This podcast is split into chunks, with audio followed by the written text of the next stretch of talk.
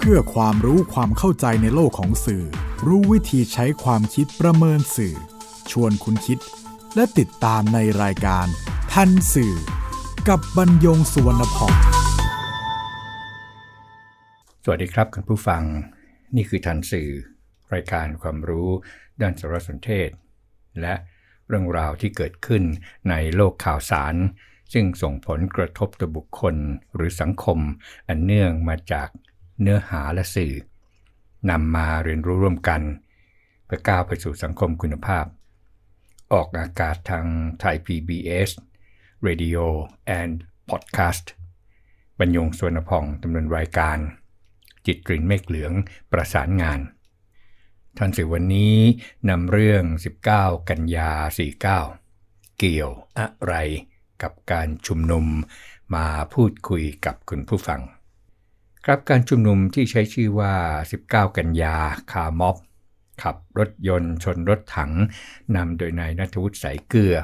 อดีตรัฐมนตรีช่วยว่าการกระทรวงพาณิชย์ ในรัฐบาลนางสาวยิ่งลักษณ์ชินวัตรและนายสมบัติบุญงามมนง บรรณาธิการลายจุดที่แยกอโศก ถนนสุขุมวิทเมื่อเวลาประมาณ 14นาฬิกาวันที่ 19 กันยายน 2564 แล้วเคลื่อนขบวน จักรยานยนต์ แล้วก็รถยนต์ แล้วก็ไปสิ้นสุดที่อนุสาวรีย์ประชาธิปไตย จึงเลิกกิจกรรมหลังให้คนเนี่ยปีนขึ้นไปคลุมพานประชาธิปไตยด้วยผ้าดำสำเร็จ การดึงเอา 19 กันยายน 2549 เข้ามาเป็นเครื่องมือในการชุมนุมนายนัทวุฒิสายเกลือให้เหตุผลโดยสรุปว่า 15 ปีนับแต่คณะปฏิรูปการปกครองในระบอบประชาธิปไตยอันมีพระมหากษัตริย์ทรงเป็นประมุขซึ่งใช้ชื่อย่อว่าคอปอคอนำโดยพลเอกสนธิ บุญยรัตน์กลินทำรัฐประหาร จนถึงปัจจุบัน ยังแสดงให้เห็นอำนาจเผด็จการ และเครือข่ายอิทธิพลเบื้องหลังทั้งหมด ไม่ว่าจะยิ่งใหญ่แค่ไหน แต่ว่าใจประชาชนใหญ่กว่า ไม่ว่ารถถังที่ใช้ยึดอำนาจจะยิ่งใหญ่เพียงใด ก็เทียบไม่ได้กับแท็กซี่ที่ขับโดยในนวมทองไพรวัน เช่นเดียวกับอำนาจของรัฐบาลพลเอกประยุทธ์จันโอชา ซึ่งได้มาจากรัฐประหาร แม้ไม่ใช่เรื่องง่าย แต่ก็ต้องรู้ว่าการเอาชนะประชาชน ผู้รักประชาธิปไตยที่สู้กันมา ก็ไม่ใช่เรื่องง่ายเหมือนกัน นั่นคือเหตุผลของนายนัทวุฒิสายเกลือที่ให้สัมภาษณ์สื่อ ครับไม่กี่นาทีหลังเวลานัดการชุมนุมของบ่ายวันเดียวกันดรทักษิณชินวัตรอดีตนายกรัฐมนตรีได้ทวีตข้อความ2ช่วง คือทวีตยาวช่วงเดียวไม่ได้เนื่องจากข้อจำกัดจำนวนคำของ Twitter ครับ ระบุว่า 15 ปีที่แล้วของวันนี้คือวันที่โอกาสประเทศไทยและคนไทยในสังคมโลกยุคใหม่ สูญเสียไปอย่างมากและต่อเนื่อง เพราะการนำประเทศถอยหลังด้วยระบบเผด็จการที่โลกทัศน์คับแคบ ห่วงแต่สถานภาพตัวเอง แต่ซ่อนรูปอยู่ในคำว่ารักชาติและรัก สถาบัน บัดนี้ถูกพิสูจน์แล้วว่าเผด็จการต้องยุติ และคืนประชาธิปไตยให้กับประเทศชาติและประชาชนได้แล้ว การรัฐประหารโดยทหารและตุลาการคือหายนะของประเทศ Hashtag รัฐประหารโดยทหารคือหายนะของชาติ Hashtag รัฐประหารโดยตุลาการ คือหายนะของชาติ ย้ำนะครับว่ามีแฮชแท็กรัฐประหารโดยตุลาการคือหายนะของชาติอยู่ด้วย ประเด็นทันสื่อก็คือ ผู้ที่ได้ติดตามความเคลื่อนไหวทางการเมืองอย่างใกล้ชิด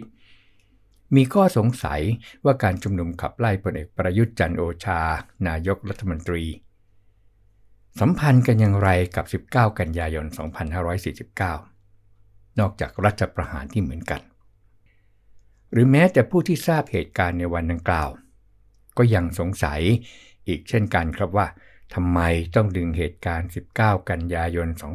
2549 เข้ามาใช้เป็นเครื่องมือในการขับไล่พลเอกประยุทธ์จันโอชาในครั้งนี้ด้วย แล้วก็มีข้อความที่ดรทักษิณชินวัตรทวีตว่า รัฐประหารโดยตุลาการ คือหายนะของชาตินั้น หมายความว่าอย่างไร ผู้พิพากษาทำรัฐประหารได้ไหม หรือมีนัยยะอื่นใด ครับก็ต้องย้อนไปเมื่อ 19 กันยายน 2549 คณะปฏิรูปการปกครองในระบอบประชาธิปไตยอันมีพระมหากษัตริย์ทรงเป็นประมุขให้เหตุผลในแถลงการอย่างนี้ครับ ด้วยปรากฏเป็นที่แน่ชัด ว่าการบริหารราชการแผ่นดินโดยรัฐบาลรักษาการปัจจุบัน ได้ก่อให้เกิดความขัดแย้งแบ่งฝ่าย สลายความรู้รักสามัคคีของคนในชาติอย่างไม่เคยปรากฏมาก่อนในประวัติศาสตร์ชาติไทย ต่างฝ่ายต่างมุ่งหวังเอาชนะด้วยวิธีการหลากหลายรูปแบบ และมีแนวโน้มว่านับวันจะทวีความรุนแรงมากขึ้น ประชาชนส่วนใหญ่ เคลือบแคลง สงสัย การบริหารราชการแผ่นดินอันซอไปในทางทุจริตประพฤติม่ชอบอย่างกว้างขวาง หน่วยงาน องค์กรอิสระ ถูกครอบงำทางการเมือง ไม่สามารถสนองตอบเจตนารมณ์ตามที่ได้บัญญัติไว้ในรัฐธรรมนูญแห่งราชอาณาจักรไทยทำให้การดำเนินกิจกรรมทางการเมือง เกิดปัญหาและอุปสรรคหลายประการ ตลอดจนมินเมต่อการมินพระบรมเดชานุภาพแห่งองค์พระมหากษัตริย์ ผู้ทรงเป็นที่เคารพเทิดทูนของปวงชนชาวไทยอยู่บ่อยครั้ง ในหลายภาคส่วนสังคม จะได้พยายาม ประนีประนอม คลี่คลายสถานการณ์มาโดยต่อเนื่องแล้ว แต่ก็ยังไม่สามารถทำให้สถานการณ์ความขัดแย้งยุติลงได้ ดังนั้นคณะปฏิรูปการปกครองในระบอบประชาธิปไตยอันมีพระมหากษัตริย์ทรงเป็นประมุขซึ่งประกอบด้วยผู้บัญชาการเหล่าทัพ และผู้บัญชาการสำนักงงานตำรวจแห่งชาติ จึงมีความจำเป็นต้องยึดอำนาจการปกครองแผ่นดิน ตั้งแต่บัดนี้เป็นต้นไป โดยคณะปฏิรูป การปกครองในระบอบประชาธิปไตย อันมีพระมหากษัตริย์ทรงเป็นประมุขขอยืนยันว่า ไม่มีเจตนา ที่จะเข้ามาบริหารราชการแผ่นดินเสียเอง แต่จะได้คืนอำนาจการปกครองระบอบประชาธิปไตย อันมีพระมหากษัตริย์ทรงเป็นประมุขกลับคืนสู่ปวงชนชาวไทยโดยเร็วที่สุด ทั้งนี้เพื่อทำรงรักษาไว้ ซึ่งความสงบสุขและความมั่นคงของชาติ รวมทั้งเทิดทูนไว้ ซึ่งพระมหากษัตริย์อันเป็นที่เคารพยิ่งของปวงชนชาวไทยทุกคน ครับนั่นคือเหตุผลที่คอปคอก็คือคณะปฏิรูปการปกครองในระบอบประชาธิปไตยอันมีพระมหากษัตริย์ทรงเป็นประมุขนำโดยพลเอกสนธิบุญยรัตน์กลิน ผู้บัญชาการทหารบกในขณะนั้นทำรัฐประหาร กรณีทุจริตสุดท้าย ที่นำไปสู่การชุมนุมขับไล่ อันนี้มาถึงเหตุการณ์ที่เกิดขึ้น ตามที่คณะรัฐประหาร กล่าวถึงว่าทำไมเกิดความขัดแย้งต่างๆ ทั้งหลายนี่นะครับ ตลอดหนึ่งปีเต็มก่อนถึงวัน รัฐประหารนั้น กรณีสุดท้ายที่นำไปสู่การชุมนุมขับไล่คือการขายหุ้นชินคอร์ปอเรชั่น 1,487 ล้านหุ้น ในราคาหุ้นละ 49 บาท 25 สตางค์รวมเป็นเงินกว่า 73,271 ล้านบาท แก่ Temasek Holdings แห่งสิงคโปร์เมื่อ 23 มกราคม 2549 หลังซื้อมาจาก Ample Rich ในราคาแค่หุ้นละ 1 บาท โดยหุ้นใน Ample Rich ดังกล่าวก็คือหุ้นในชื่อของบุคคลในครอบครัว อันเป็นที่มาของคำว่าซุกหุ้น เนื่องจากเป็นการโกงภาษีที่กรมสรรพากรประเมินว่ามีจำนวนกว่า 17,629 ล้านบาท นี่คือกรณีสุดท้ายที่เกิดขึ้น การชุมนุมใหญ่ เมื่อ 4 กุมภาพันธ์ 2549 ภายใต้ภารกิจกู้ชาติที่ลานพระบรมรูปทรงม้านำไปสู่การเปิดตัวพันธมิตรประชาชนเพื่อประชาธิปไตยเมื่อ 10 กุมภาพันธ์ 2549 และมีการชุมนุมในนามพันธมิตร ประชาชน เพื่อประชาธิปไตยครั้งแรกเนี่ยก็คือวันที่ 11 กุมภาพันธ์ 2549 พื่อกดดันให้ดรทักษิณชินวัตรลาออกจากตำแหน่ง การชุมนุมครั้งนั้นครับมีผู้เข้าร่วมเนี่ยหลายหมื่นคน ก็คือเต็มท้องถนน วัฒกรรมสำคัญที่กลุ่มพันธมิตรประชาชนเพื่อประชาธิปไตยใช้รณรงค์ก็คือ ระบอบทักษิณขยายคำนี้ว่าเป็นระบอบ ที่ผนวกอำนาจทางการเมืองเข้ากับอำนาจทุนเป็นเนื้อเดียวกัน ที่สถาปนาอำนาจตระกูลและพวกพ้อง ที่เน้นการปกครองจากบนลงล่าง ที่รวมอำนาจเข้าสู่ศูนย์กลาง ควบคุมพลังอิสระ และจัดระเบียบสังคมใหม่ให้ขึ้นตรงกับส่วนกลาง ซึ่งขัดกับรัฐธรรมนูญแห่งราชอาณาจักรไทย ผู้ชุมนุม ต่อต้านที่มีจำนวนเพิ่มมากขึ้น ทีขึ้น ในที่สุดรัฐบาลดรทักษิณชินวัตรเมื่อ 24 กุมภาพันธ์ 2549 ก็ประกาศยุบสภา แล้วก็ให้คณะกรรมการการเลือกตั้ง จัดให้มีการเลือกตั้งทั่วไปในวันที่ 2 เมษายน 2549 ซึ่ง ฝ่ายพันธมิตรประชาชนเพื่อประชาธิปไตย เห็นว่าใช้การเลือกตั้งเนี่ยเป็นเครื่องซักฟอกตนเอง จึงยืนยันการชุมนุมขับไล่ดรทักษิณชินวัตรให้ออกจากตำแหน่งอย่างไม่มีเงื่อนไข โดยจัดชุมนุมใหญ่ที่ท้องสนามหลวงในวันที่ 26 กุมภาพันธ์ 2549 ขณะที่ 3พักการเมืองฝ่ายค้าน ได้แก่ประชาธิปัตย์ชาติไทย และมหาชน ไม่ส่งผู้สมัครเข้ารับเลือกตั้ง อ้างว่ากำหนดวันเลือกตั้งอย่างกระชั้นชิด เป็นการเสียเปรียบทั้งการเตรียมตัวและกฎกติกาการเลือกตั้งอย่างเห็นได้ชัด แต่ว่ารัฐบาลก็ยังเดินหน้าไปสู่การเลือกตั้ง เมื่อถึงวันเลือกตั้ง 2 เมษายน 2549 มีผู้ไปใช้สิทธิ์เป็นจำนวนมากครับ เพราะว่ากฎหมายบังคับไว้ แต่มีผู้ไปใช้สิทธิ์แล้วไม่ออกเสียงเลือกผู้ใดเลยที่เรียกกันว่า no vote เนี่ยมากถึง9ล้าน5แสนคน นี่เป็นเหตุให้ผู้ตรวจการแผ่นดินของรัฐสภา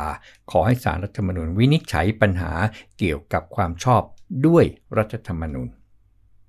สารรัฐธรรมนูญเมื่อ 8 กรกฎาคม 2549 วินิจฉัย การจัดคูหา ลงคะแนนของคณะกรรมการการเลือกตั้ง ไม่เป็นการลงคะแนนโดยลับทำให้เกิดผลของการเลือกตั้งที่ไม่เที่ยงธรรม ไม่เป็นการปกครองในระบอบประชาธิปไตยอย่างแท้จริง จึงไม่ชอบด้วยรัฐธรรมนูญ ตั้งแต่เริ่มต้นของกระบวนการจัดการเลือกตั้ง คือตั้งแต่การกำหนดวันรับสมัครเลือกตั้งที่มันกระชั้นชิด การประกาศรับสมัครเลือกตั้ง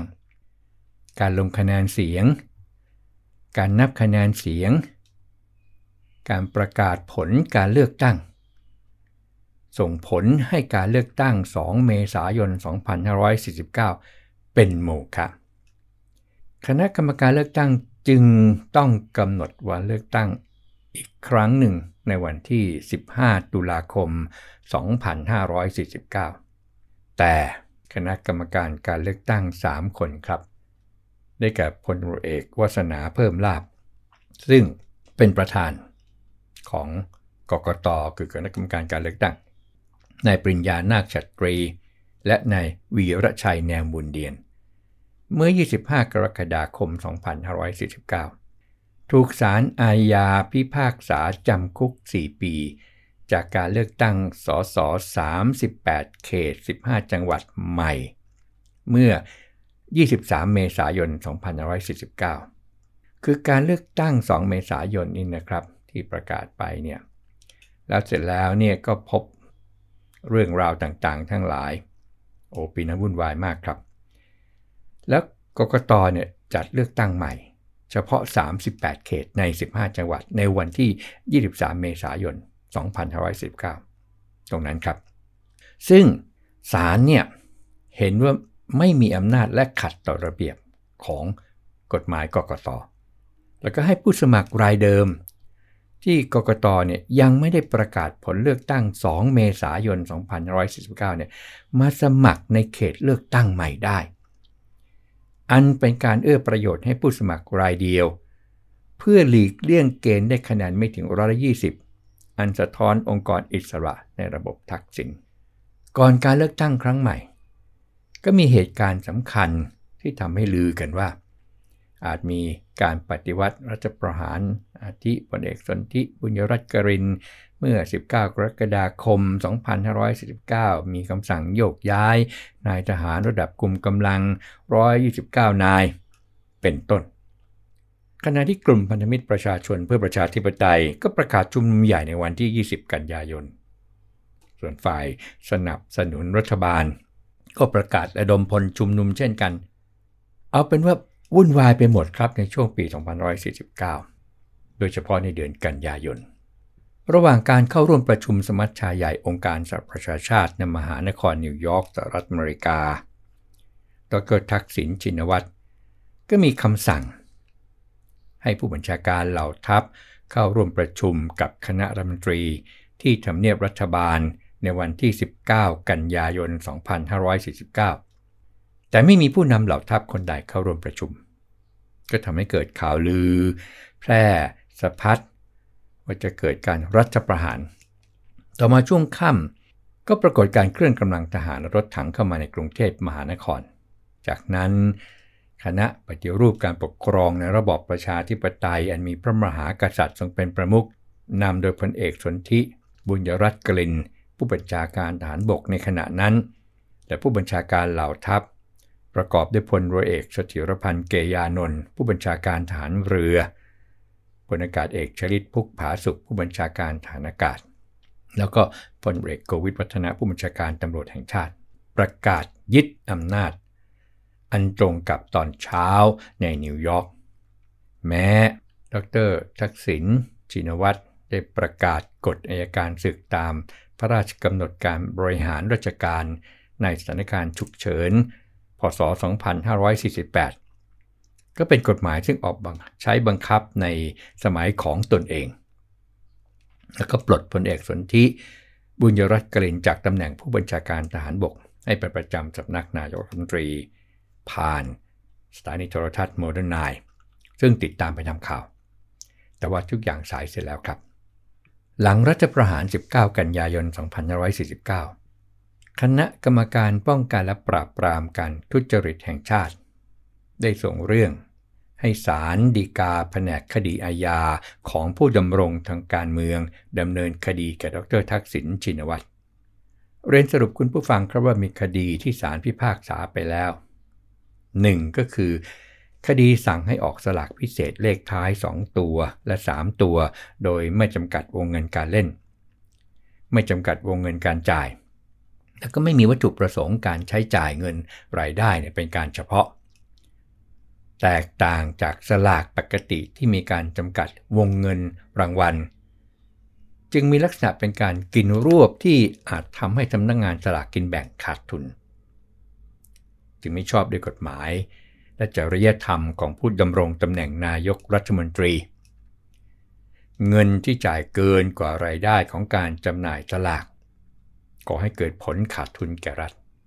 เป็นความผิดตามประมวลกฎหมายอาญา มาตรา 57 จำคุก 2 ปีไม่รอลงอาญาคดีที่ 2 ก็คือ สั่งให้ธนาคารเพื่อการส่งออกและนำเข้าแห่งประเทศไทยที่เรารู้จักกันในชื่อย่อ Exim Bank ปล่อยเงินกู้ให้รัฐบาลสหภาพเมียนมา 4,000 ล้านบาท ในอัตราดอกเบี้ยต่ำกว่าทุน ประเด็นก็คือนำเงินกู้อันเนี้ยไปซื้อสินค้าและบริการจากบริษัทชินแซทเทลไลท์จำกัดมหาชน อันเป็นการเอื้อประโยชน์แก่ตนเอง ก็อันนี้ก็ มีความผิดตามประมวลกฎหมายอาญามาตรา 152 เดิม ศาลพิพากษาจำคุก 3 ปี ไม่รอลงอาญารวมเป็น 5 ปีแล้วนะครับ คดีที่ 3 ก็คือคดีถือครองหุ้นบริษัทชินคอร์ปอเรชันจำกัดมหาชน โดยใช้ชื่อบุคคลอื่น ถือหุ้นแทนที่เรียกกันว่าเนมินี มีการแก้ไขกฎหมายสรรพสามิตลดพิกัดอัตราและยกเว้นภาษี สำหรับกิจการโทรศัพท์เคลื่อนที่ให้บริษัทในเครือชินคอร์ปอเรชันได้รับประโยชน์ อันนี้เป็นความผิดตามพระราชบัญญัติประกอบรัฐธรรมนูญว่าด้วยการป้องกันและปราบปรามการทุจริตปี 2542 มาตราร้อยวรรคหนึ่งวงเล็บ 2 และมาตราร้อย22วรรคหนึ่งประกอบประมวลกฎหมายอาญามาตรา 152 เดิม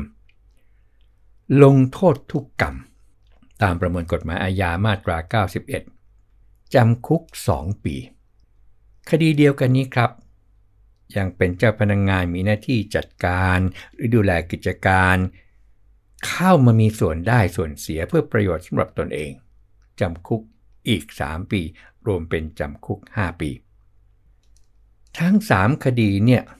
รวมโทษเนี่ยจำคุก 10 ปี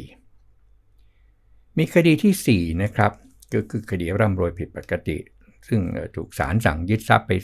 46,000 ล้านบาท คดีถึงที่สุดแล้วครับ แล้วก็ที่ประชุมใหญ่ศาลฎีกาเนี่ยไม่อนุญาตให้อุทธรณ์มีอีกสองคดีครับที่ขาดอายุความไปแล้ว คือคดีทุจริตซื้อขายที่ดินย่านรัชดาพิเศษศาลพิพากษาจำคุก 2 ปีไม่รอลงอาญาแต่ว่าดรทักษิณชินวัตรนั้นหนีคดีเกิน 10 ปีไปแล้ว แล้วก็คดีจงใจยื่นบัญชีแสดงทรัพย์สินหนี้สินเป็นเท็จ อันนี้ก็จำหน่ายคดีออกจากสาระบบแล้วก็ออกหมายจับ จนหมดอายุความอีกเช่นกันครับ ครับ มีอีก 2 คดีอีกซึ่งศาลฎีกาเนี่ยยกฟ้อง คือคดีบริหารแผนฟื้นฟู TPI ไม่ชอบ เนื่องจากองค์คณะ วินิจฉัยอุทธรณ์พิพากษายืน ยกฟ้อง ก็ยกฟ้องไป คดีปล่อยเงินกู้กรุงไทยให้เครือกฤษดานครนี่ก็ศาลก็ยกฟ้อง คดีถึงที่สุดครับเนื่องจากที่ประชุมใหญ่ศาลฎีกาไม่อนุญาตให้อุทธรณ์ยังเหลือคดีที่ถูกกล่าวหาร่วมทุจริตระบายข้าว G2G ซึ่งอยู่ระหว่างการไต่สวนของคณะกรรมการป้องกันและปราบปรามการทุจริตแห่งชาติ ก็จะเห็นนะครับว่ามีทั้งที่พิพากษา ลงโทษ แล้วก็ ยกฟ้อง นี่คือกระบวนการยุติธรรมบ้านเรา ล่าสุดนั้นเป็นเรื่องของการสั่งซื้อเครื่องบิน ของการบินไทยแล้วก็ทำให้ขาดทุนหลายหมื่นล้านบาทนะครับ ตอนนี้เพิ่งเริ่มต้น รวมทั้งการที่ทนายในคดีซื้อขายที่ดินย่านถนนรัชดาถูกจำคุก 6 เดือน ข้อหาติดสินบนเจ้าหน้าที่ศาล2ล้านบาท โดยอ้างว่าเป็นถุงขนม จนเมื่อเอ่ยคำนี้ในปัจจุบันก็เป็นที่เข้าใจกันว่าหมายถึงอะไร ทั้งหมดเนี่ยโดยสรุปนะครับ ก็มาถึงการนำเหตุรัฐประหาร 19 กันยายน มาสรุปให้คุณผู้ฟังได้ทราบ ก็เพื่อพิจารณาการชุมนุมเมื่อ 19 กันยายน 2564 ที่นายนัทวุฒิสายเกลือนำมาใช้สร้างกิจกรรม ระดมผู้ชุมนุมในประเด็นรัฐประหาร โดยไม่ได้กล่าวถึงเหตุปัจจัยอื่น ทันสื่อประเด็นสุดท้ายคือคำกล่าวของดรทักษิณชินวัตรในทวิตเตอร์ที่ระบุว่า รัฐประหารในตุลาการคือหายนะของชาตินั้น ระบบประชาธิปไตยเนี่ยของเราเนี่ยมี 3 ด้านหลักคือนิติบัญญัติออกกฎหมายโดยสมาชิกสภาผู้แทนราษฎร บริหารก็คือส่วนหนึ่งของผู้แทนที่มีเสียงส่วนใหญ่ในสภา และก็เป็นฝ่ายรัฐบาล สุดท้ายคือฝ่ายตุลาการ ซึ่งวินิจฉัยคดี ตามตัวบท กฎหมายที่ออกโดยฝ่ายนิติบัญญัติ รัฐประหาร 19 กันยา 2549 จึงเกิดซึ่งเกิดจากฝ่ายทหารจึงไม่ได้เกี่ยวข้องอะไรเลยครับ กับฝ่ายตุลาการ การดำเนินคดีต่างๆ ในเวลาต่อมา ล้วนเป็นคดีที่เกิดในสมัยดำรงตำแหน่งนายกรัฐมนตรี และด้วยกระบวนการยุติธรรมเดียวกันกับที่ใช้ผู้อื่น คดีทุจริตของดรทักษิณชินวัตรมีทั้งที่ถูกลงโทษ และที่ถูกศาลยกฟ้อง รวมทั้งที่หมดอายุความ อันเนื่องมาจากการหนีรับโทษ ประการสำคัญทุกคำพิพากษา ยังเปิดเผยคำวินิจฉัยต่อสาธารณะ อันสามารถพิสูจน์ได้ถึงเหตุและผลแห่งการตัดสิน รัฐประหารโดยตุลาการคือหายนะของชาติ เป็นดังคำที่ดรชินทักษิณชินวัตรกล่าวหรือไม่ หรือเพราะความโกรธแค้นเป็นการส่วนตัว ขอให้อยู่ในดุลพินิษของคุณผู้ฟังทุกท่าน พบกันใหม่ในทันสื่อ ไทย PBS Radio and Podcast บรรยงสวนพอง สวัสดีครับ ติดตามรายการทันสื่อได้ทางไทย PBS Podcast เว็บไซต์ thaipbspodcast.com แอปพลิเคชัน Thai PBS Podcast และ YouTube Channel Thai PBS Podcast